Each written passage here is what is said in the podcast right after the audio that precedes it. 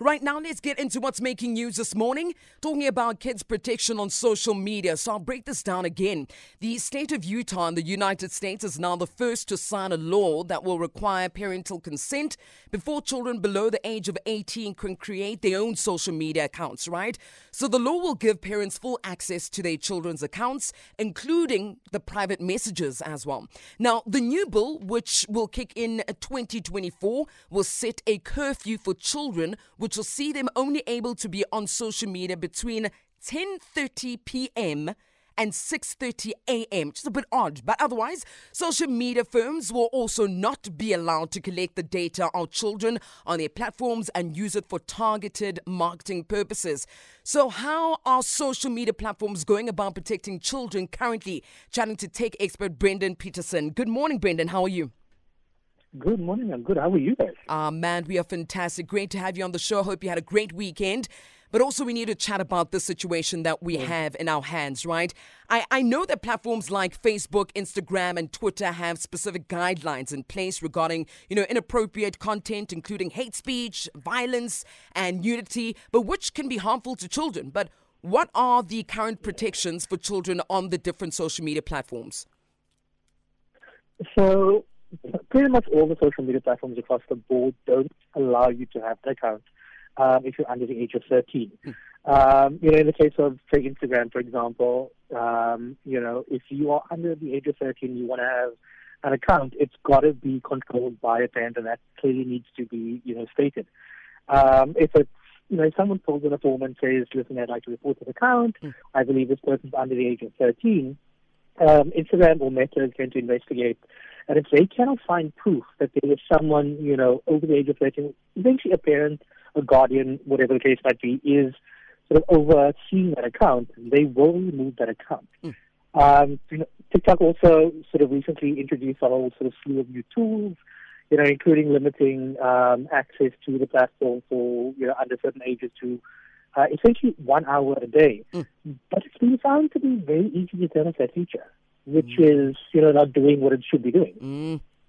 100%, Brendon. I mean, uh, things like that is a big concern. Um, but with also some platforms having implemented features uh, specifically designed for children's safety, like Instagram Parents Guide and YouTube's restriction or restricted mode, wh- which filters out uh, potentially uh, inappropriated content, right? So, are these protection measures effective? What's working and what is not working, Brendon? You know, I, I part of me wants to believe that there is the best intention from these companies. Another part of me is very skeptical. Sure.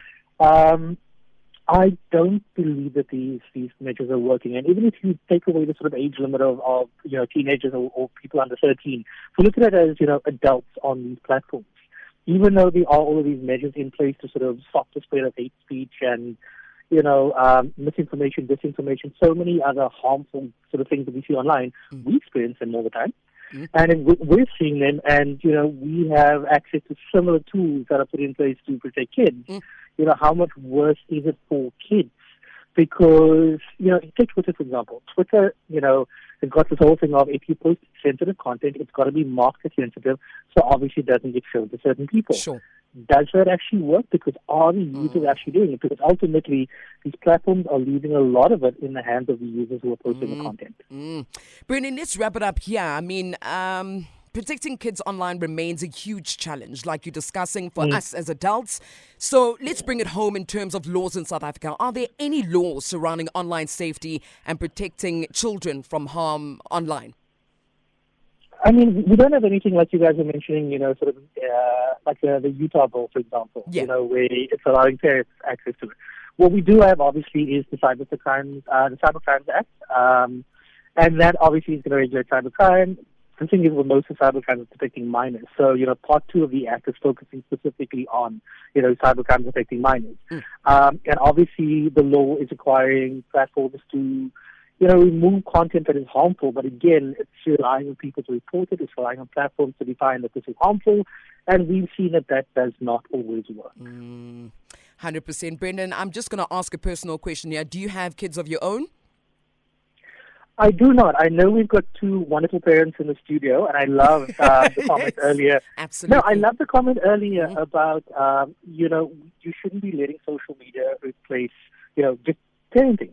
You know, I think it was such a great comment, which obviously I cannot make. I, I don't have kids, but I've got a young mm. nephew who's about to turn five. Mm. And, you know, I, I see what, what his parents go through. You know, they're, mm. they're about to have another kid. Mm. And this is a child who, like many children, is going to very tech savvy. So it's mm. even more important as they grow up with this embedded in their lives to find ways to have those conversations with them and to, you know, keep them safe. And that doesn't mean completely restricting them from these sure. platforms. It just means be smart about using these platforms. Absolutely. Brendon Peterson joining us on the show.